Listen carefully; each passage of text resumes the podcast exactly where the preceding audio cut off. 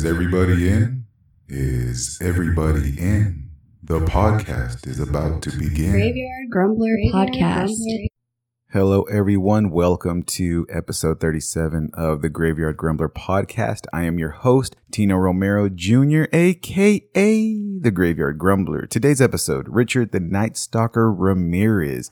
I decided to do it on this serial killer because I, my last episode I mentioned the Cecil Hotel, and he happened to stay at the Cecil. So I said, eh, why not? Let's figure out what's going on with this boy.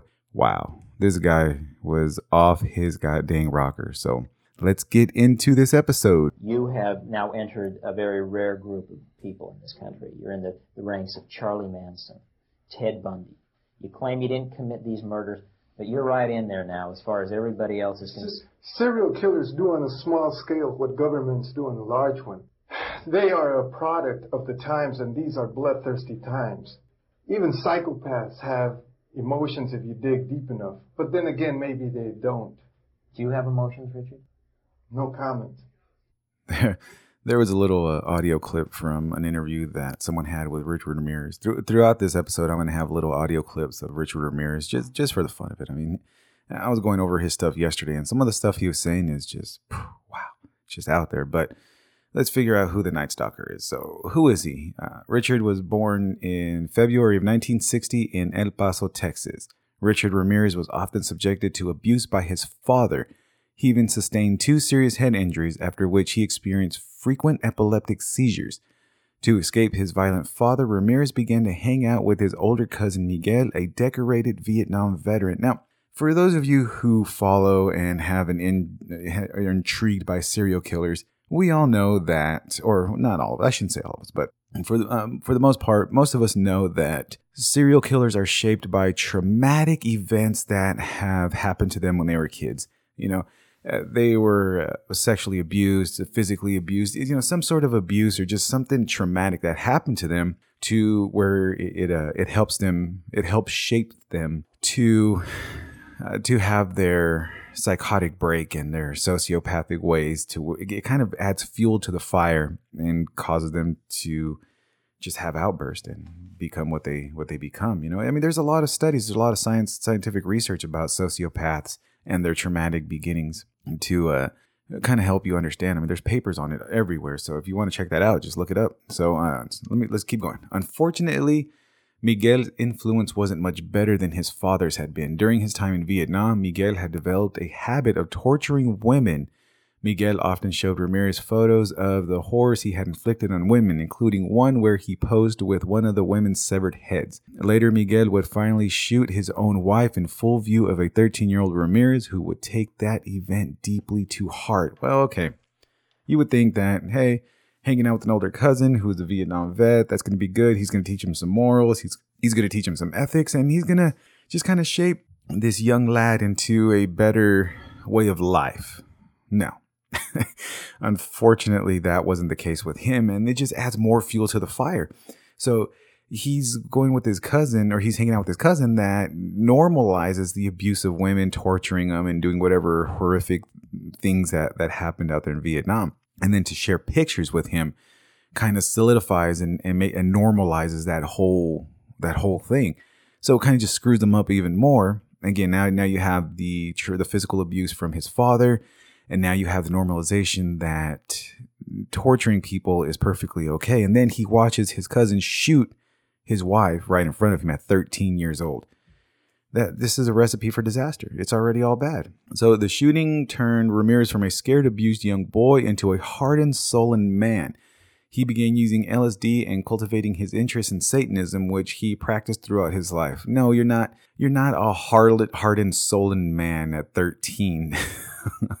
um, but I understand what they meant. That you know, from from him as he grew up, he became this hardened, sullen man. I mean, Satanism, Satanism doesn't really. That that's a huge misconception. Is that Satanism promotes uh, murdering and abusing and and all this other crap. But if you listen to my episode, the Antichrist, it, it really doesn't show, say any of that. Though you know those are the extremists. Just like you have extreme Christians, you have extreme uh, the Catholics. There's extreme in every single religion or aspect that's going to make that one that, that's going to blow it up. But it's a complete it's not as bad as people say. I'm not defending satanism. Don't don't shake your finger and, and gasp like grumbler. What the hell are you doing? Are you defending fucking satanism? No i'm not. I'm just telling you that there's extremists in every single religion thing that you can that you can think of. So uh, still under his murderous older cousin's influence miguel had been found not guilty of the shooting and spent just four years in in an insane asylum before being released, Ramirez developed an obsession with the same kinds of sexual violence Miguel had exposed him to. So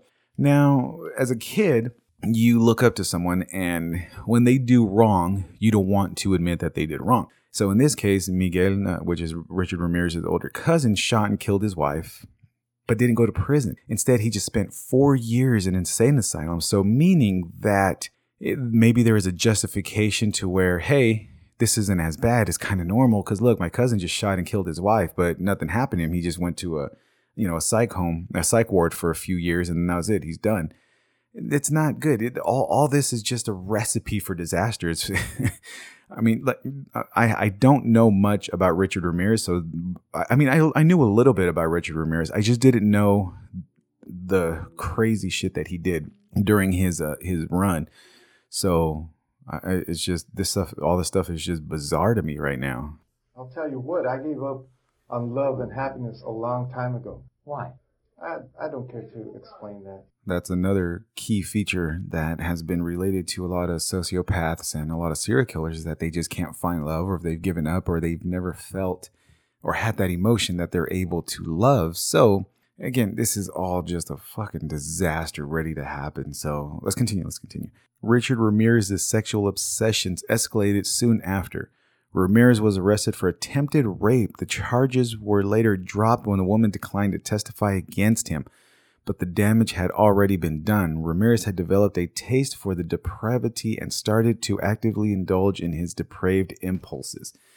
You know, I, I understand that's one of the hardest things that anyone can ever do. Any any sort of um, uh, assault victim, whether it be sexual or physical. So I, I can understand why she didn't want to, you know, she just wanted to forget about it and just not have anything to do with it. But damn, you know, it, it just, it just sucks that that even happened and it, it just snowballed from there. And golly, so let, let's continue because man, there's a lot of crazy stuff in here.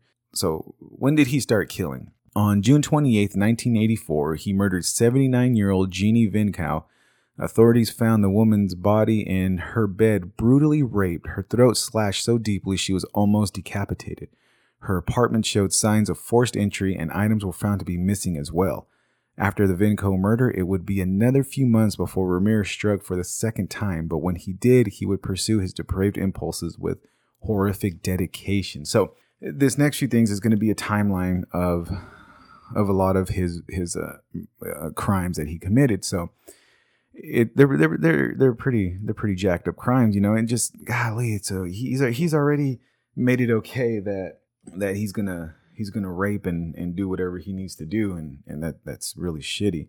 Golly, this guy was this guy had no holds barred. So let's continue. March 17th, 1985, Ramirez's murder spree began in earnest with an assault on Maria Hernandez in her home. She managed to escape, but her roommate, Dayle o- Okazaki was not so lucky and he became Ramirez's second known murder victim.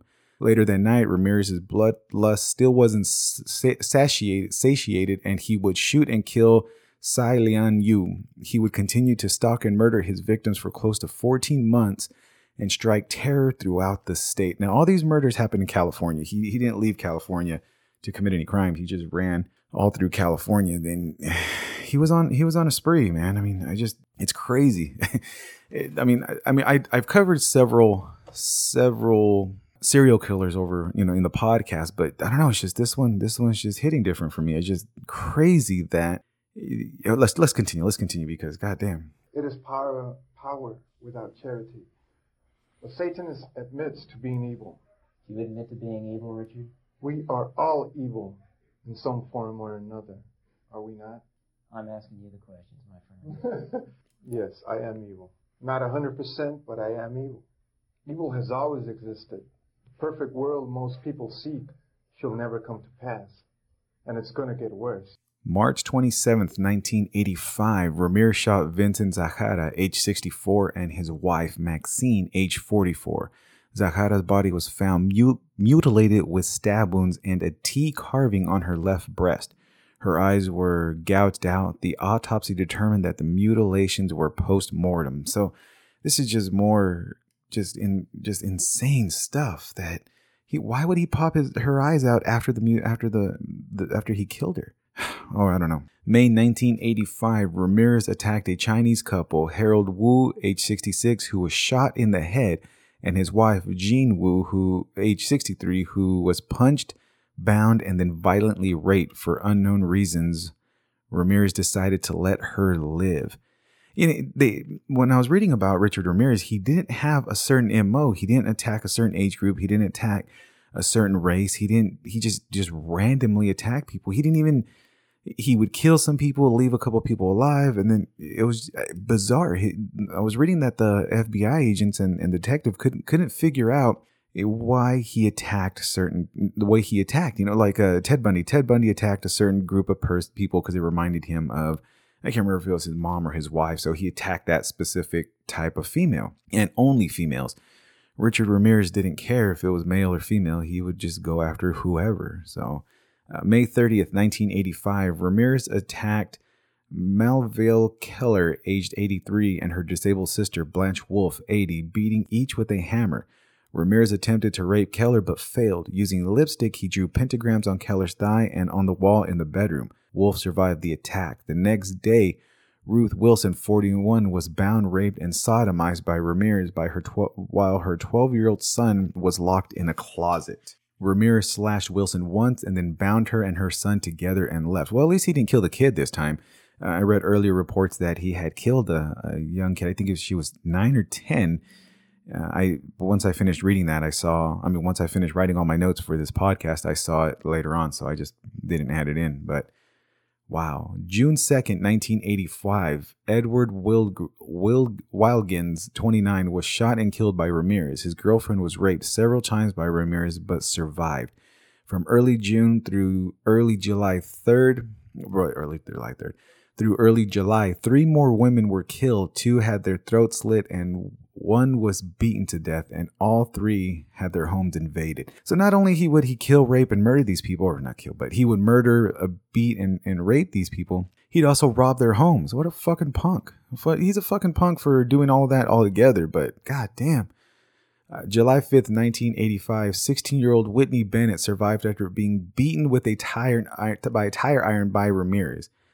July 7th, 1985, Linda Fortuna, 63, was attacked and Ramirez tried to rape her but failed. July 20th, 1985, in Sun Valley, Ramirez shot and killed a 32 year old man, Chitat As- Asawan, and his wife, Sakima, 29. She was beaten and forced to perform oral intercourse. Ramirez then collected valuables and proceeded to leave. Later in that in the same day, a Glendale couple Maxon Kneiding, 66, and his wife Lela, also 66, were shot and their corpse mutilated. Holy crap, Ramirez is brutal. See, this is why I enjoy doing this podcast so much because all the information that I, every single episode that I share with you, I don't know much about the subject. So I learn as I do the research. And so when I read it, I'm so excited. That's why some of my episodes, I'm speaking like a million miles per second because I, I have so much information that I want to get out, but all this right here that I'm learning about Richard Ramirez, I knew a little about it, a little bit about him, but I did not know in great detail how horrific and brutal this guy was. I don't care to explain that. Let, let the let the quote stand for itself. People people in this day and age are brainwashed and programmed like a computer at being nothing more than puppets. This nation, this country is founded in violence. Violent delights tend to have violent ends. It's madness is something rare in individuals, but in groups, people, and ages, it is a rule. Killing is killing, whether done for duty, profit, or fun. Men murdered themselves into this democracy.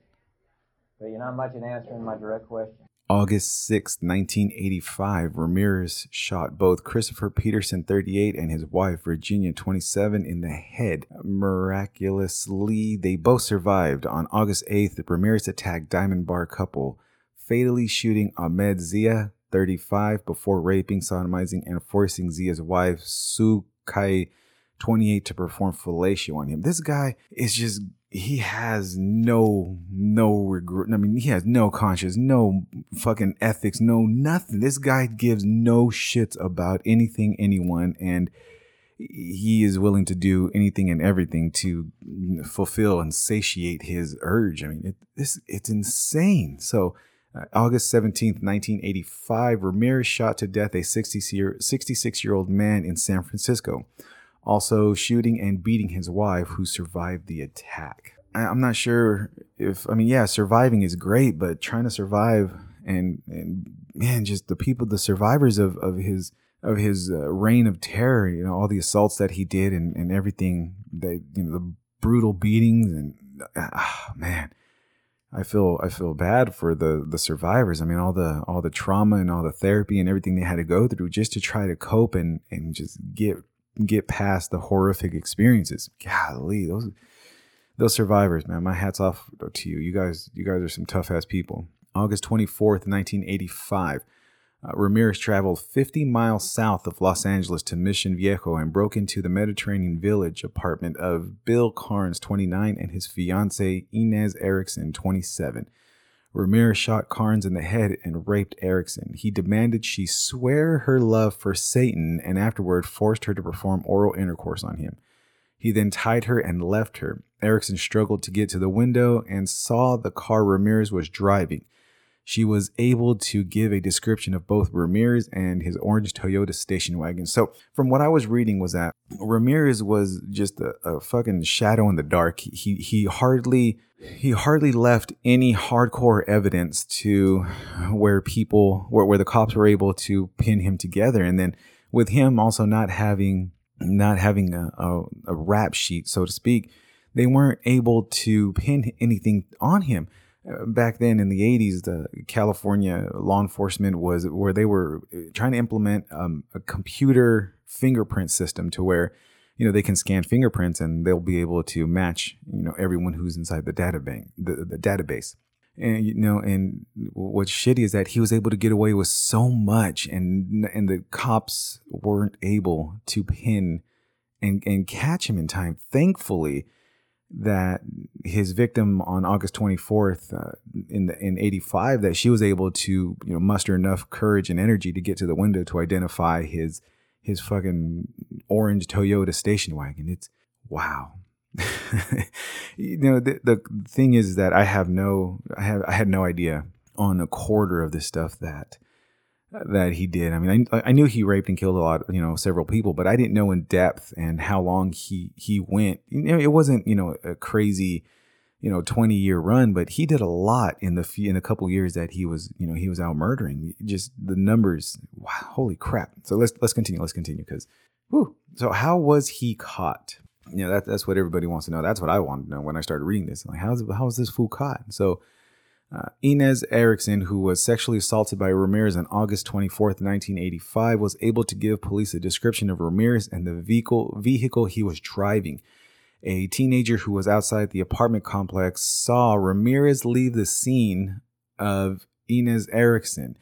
Uh, the teenager was able to identify Ramirez and the car from the news report. He was able to write down half of its license plate number.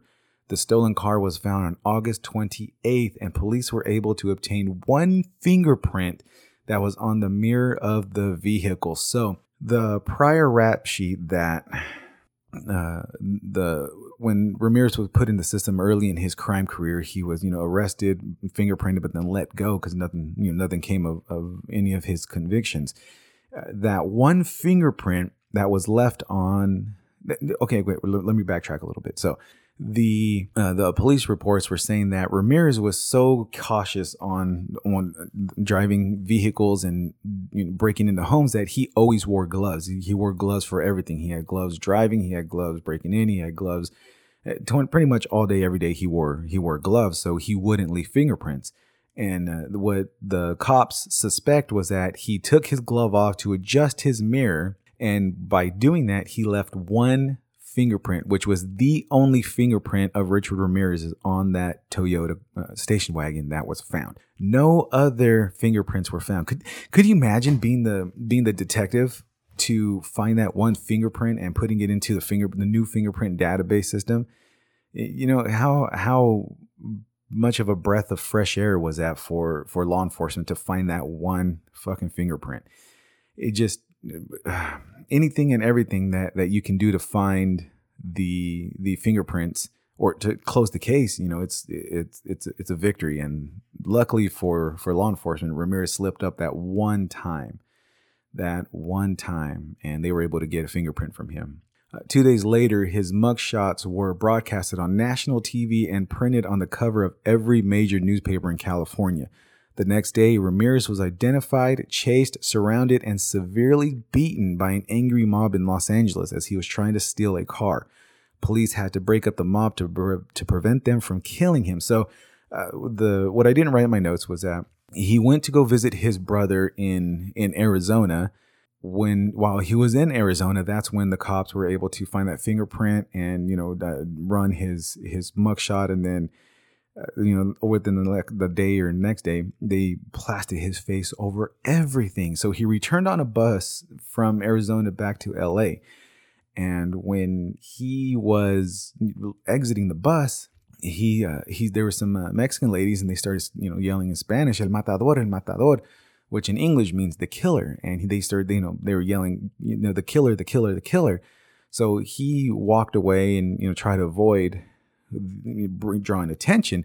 However, when he he went into a convenience store and uh, looked at the newspaper, and his fucking face was was plugged right on the front page of, of the Los Angeles Times, and that's when he freaked out and started running when I uh, I posted I posted that I was going to put this episode the the episode was coming out. You know, I had a, a on Facebook and, and Instagram. You know, trying to give my my listeners a heads up on when the next episode is going to drop. Well, my aunt who happened to live in LA in the 80s had uh, she left a comment on my Facebook saying that Richard Ramirez, the day he was being chased by the mob, attempted to break into her house to hide from from the mob. So uh, she she told me that he took the screen off of her window and was attempting to get inside the home when a family friend scared him off, chased him away from the property, and later on, shortly after that, that's when the mob caught him and just absolutely beat the hell out of him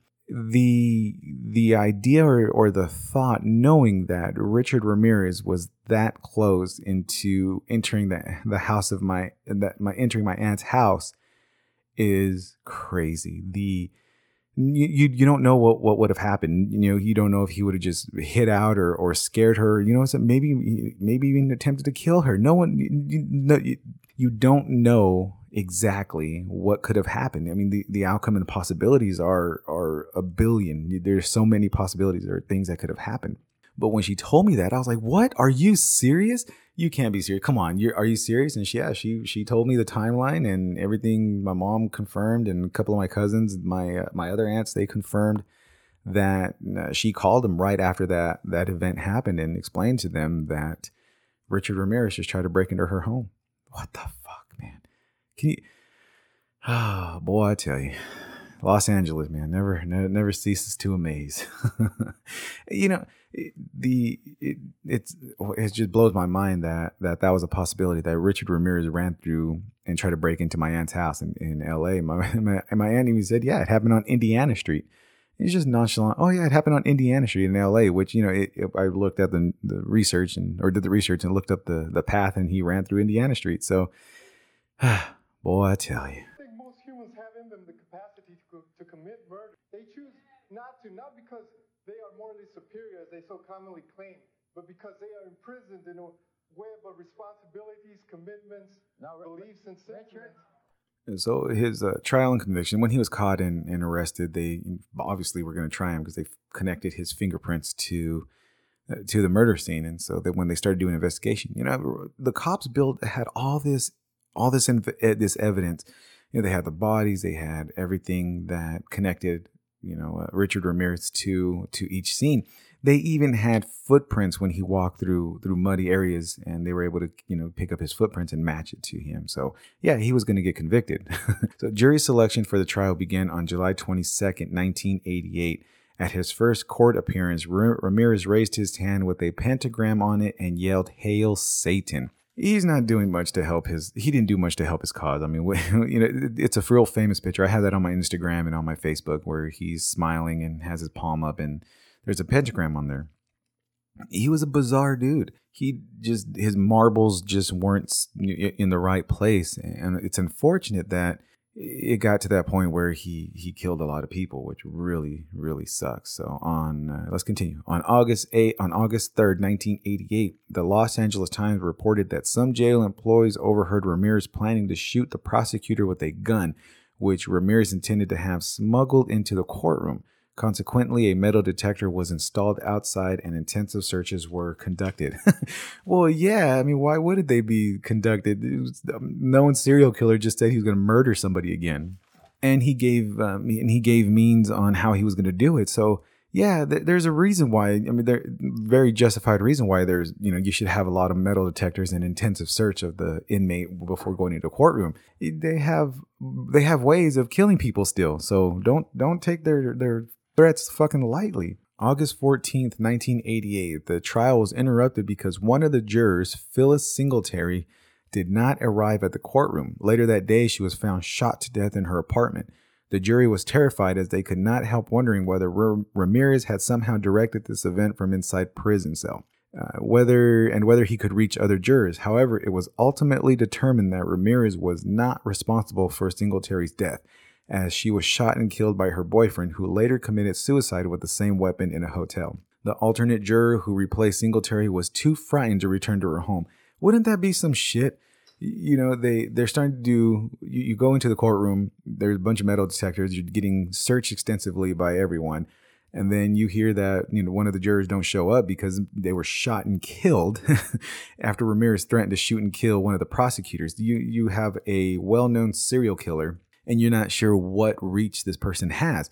Yeah, I would be kind of freaked out too. You know, it's not something to take lightly and it's not something to overlook. It's not something that you're like, hey, it's not going to happen to me because there has been reports where there, you know, certain people who were being tried, specifically gang members, you know, big time gang members were able to put hit out on jurors and lawyers. It's not it's not uncommon. So yeah, I mean, and you know, growing up, especially being out, and I didn't grow up in LA, but you know, especially being out in LA, there's a you know huge gang activity, and there's a lot of you know big time gang members who have that kind of reach to where they're able to to uh, put hit out on on the public from prison. It's not a secret; it's a, it's a well known fact. And crazy enough is that when Richard Ramirez was was arrested, he had a legion of fans writing him letters and and standing outside the courtroom trying to get a look of him, or yeah, trying to get a trying to look at him and get a view of him, and just they're supporting him. And there were love letters sent to him. There were people trying to call him. Uh, I'll, I'll, get to that at the end of the at the end of the episode, but. There, there was women throwing themselves at Richard Ramirez, and he had legions of fans. So no, it's not far fetched that Ramirez would have had the the capability and the resources to get a juror killed. It's not it's not far fetched, and that's crazy that that was even a possibility. So. Uh, September 20th, 1989, Ramirez was convicted of all charges 13 counts of murder, 5 attempted murders, 11 sexual assaults, and 14 burglaries. During, during the penalty phase of the trial on November 7th, 1989, he was sentenced to die in California's gas chamber. He stated to reporters after the death sentence, Big deal. Death went with the territory. See you in Disneyland. Big deal. Death always went with the territory. I'll see you in Disneyland. After his conviction, he spent the rest of his remaining years in San Quentin prison, which, you know, what I don't understand by having the death penalty is why would you put someone on the death penalty and then let them live out the rest of their lives? He just died in in the early 2000s from lymphoma. I mean, he it wasn't very it wasn't very uh, long ago. Hold on, let's check exactly when he died. He just died in 2013, June 2013 to be exact. So that was that was uh what mm, seven years ago now? Yeah because we're still we're still 2020 but so he was convicted in the 80s maybe early 90s and he just died in 2013 of lymphoma.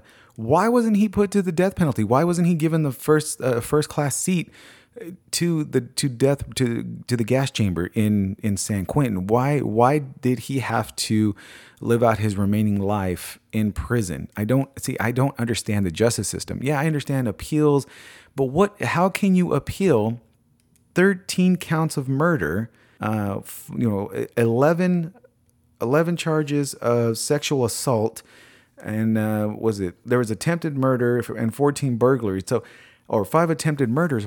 How can you appeal 13 counts of murder and 11 uh, sexual assault charges that were confirmed? He, it was confirmed that he's the one who did it. So why would you allow the the uh, appeal to take place when you have this known serial killer and you have undeniable evidence that links him to every single murder that he's being convicted of? But instead of just ending it and having him live out his life or not live out his life, but having it end his life abruptly, we, uh, you know, California allows them to live out the remaining years or, you know, forever on death row. I mean, there's death row uh, people who, death row convicts who've been on uh, in death row for like 20, 30 years that are still awaiting to be, uh, awaiting the, their imminent death. But, nothing ever happens. And I understand, you know, that, you know, the, the, the argument that it's inhuman, it's inhumane, it's not right. But, you know, he killed and took and brutally murdered several people. That goes along with other serial killers and other, and other people who aren't serial killers who have brutally taken people's lives. I, I don't I don't believe that they should spend the rest of their life in comfort on Uh, uh, uh, on death row. I mean, once they get the death penalty, I think it should be a year max, and they're done. You know, if they can't if they can't appeal and change the conviction within a year, then that's it. It's over. You know, that's a wrap. Co- you know, it's a wrap, coach. Just take him out the game. It's it's over. You know, yeah, you know, the whole Gandhi eye for an eye leaves the world blind. But this dude is is these serial killers and these guys who are put on death row are taking people's lives without remorse, without regret, without any consideration on the trauma that they're causing on other people. And it doesn't, I don't register how that's okay for them to live 30, you know, 20, 10, 20, 30, 40, 50 years on death row. I, I don't understand how that happens. But hey, I'm not a law specialist. I'm not everything. But uh, let's get to Grumbler thoughts. So grumblers grumbles, maybe. No, that sounds that doesn't sound right either. I need to think of something. We'll just say grumblers thoughts right now. But overall, Richard Ramirez in my book is by far one of the most brutal serial killers that has ever been that has ever been around and that I've I've studied so far. And it's um, don't get me wrong, I'm pretty sure that there's you know a bazillion other crazy serial killers like John Wayne Gacy and other people. You know, I, I when I first started my serial killer portion of the podcast, I said that I wouldn't do famous serial killers, but I'm, I'm thinking I'm going to change that up. I think I might go back and review people like John Wayne Gacy, uh, Jeffrey Dahmer, Ted Bundy, not so much. He's still a playboy uh, poster child for serial killers that that you know get a lot of attention.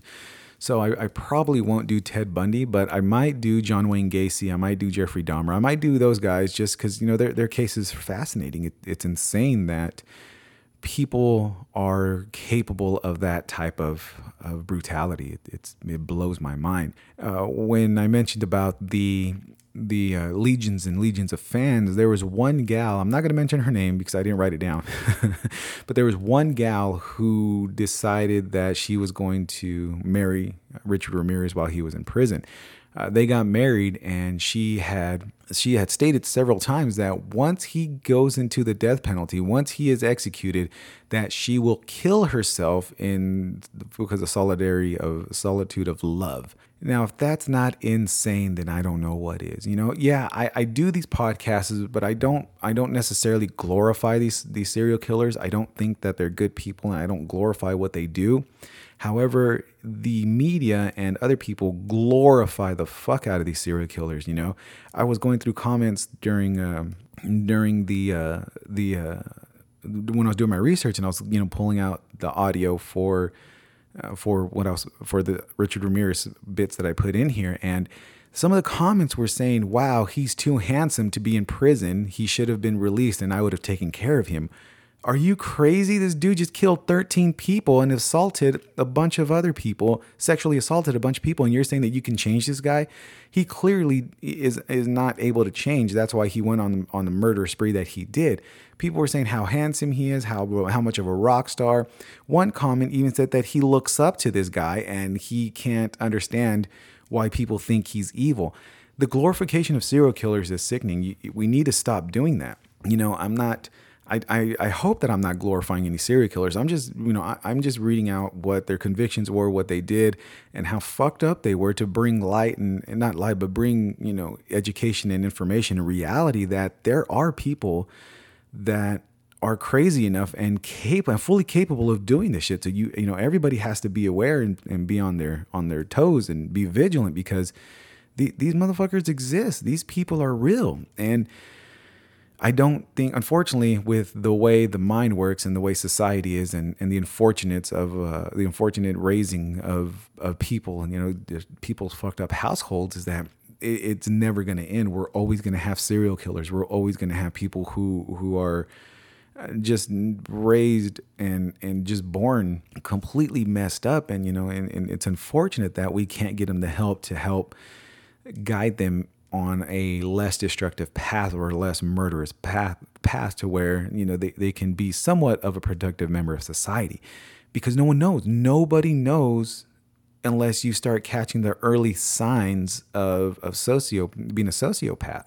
Uh, you know you can look it up you know early stages of being a sociopath you know one of them is hurting animals and then not feeling love not wanting to uh, to be hugged and loved and not wanting to or shows little to zero emotions. There's no remorse. They blame other people for for things that they they do. So if they hurt someone they're not hey man are you okay? No they just look at them like dude you know why are you fucking up? You know lock it up. It, it it's really it's really shitty that that a lot of these these signs and early warnings aren't aren't noticed. And, and you know a lot of kids growing up in abusive households it, it doesn't help the situation. It just makes it just adds fuel to the fire, and it's an unfortunate thing. Richard Ramirez. I mean, I'm glad he was he was caught. It just sucks that he was caught so late, and that he was able to to terrorize California as long as he did, and in the fashion that he did. He should have been he should have been taken out earlier. And no, he shouldn't have been able to live, uh, died and uh, lived until 2013. He should have been put on the front row on the front row seat to to his execution. He should have been gassed real early on, you know, within a year of, of his conviction. There's no there's no excuse for it. I don't I don't agree with having someone living for so many years in uh, on death row just sitting there just waiting until they get cleared of their crimes or they just die from from all the appeals that that they have and that which is preventing them from uh, completing their their death sentence. I just doesn't make any sense to me, but again, I'm not a, a lawyer, I'm not a judge, I'm not a judicial reformist. All I am is the graveyard grumbler, and I just give my opinions on what I think and how I think and what I feel and why I feel that way. But hopefully, everyone enjoyed this episode. It is. It, it was a fun one. It was a crazy episode for me. It was interesting. I didn't know, like I said, I didn't know nearly nearly as much as I thought I did on, on Richard Ramirez. I didn't know that, that he did what he did. But the episode is done. Uh, next week's episode is going to be another one of those crazy games similar to the elevator game. I just haven't picked out which one yet. I have to consult my uh, my my team, uh, aka my 11 year old. She uh, Liliana is the one who gives me all of these these uh, information on all these crazy ass games. So I'm going to uh, uh, consult with her, brainstorm on which game is the worst, and that one will be out next. I don't know the name of it because I don't know which one I'm going to choose, but thank you everyone for continuing to support the podcast. I appreciate everyone from around the world. Thank you very, very much. And uh, like I mentioned a couple episodes ago, I am in the works with some merchandise. Now, it's not going to be a lot of merchandise initially because I need to know you know how it's going to be if it's going to take off and if it's even worth making it. I hope it is because my my 15 uh, year old has drawn out some amazing stuff for for the for a coffee cup. And i can't wait to put it on some coffee cups. Uh, of course i'm going to get the first one because you know it's mine But be on the lookout for that. It's not going to happen soon. It's going to be in the you know several months down the road because I need to find where to do it, how to do it, you know, all all the crap, the cost, and everything else that it's going to run. But be on the lookout for some graveyard grumbly mer- graveyard grumbler merch. I'm very excited about that. I'm very excited to be collaborating with my 15 year old. She's an amazing artist, uh, Carissa Romero. She will be. The, she is the artist of uh, of everything. She drew out my logo. She draws out uh, pretty much everything that you're going to see from here on out. It, it's all her. I I don't know how to draw, so it's uh, it's all her work. All of my logos, uh, that that the picture ones, of course, with me in the book. That's all her. She all she drew that. So be on the lookout for that. Uh, next episode, next week's episode is going to drop again Thursday or Friday. Uh, this episode is being dropped today, Thursday, because I didn't want to drop anything on 9 11, you know, out of courtesy and, and respect. So, thank you everyone for listening to the podcast.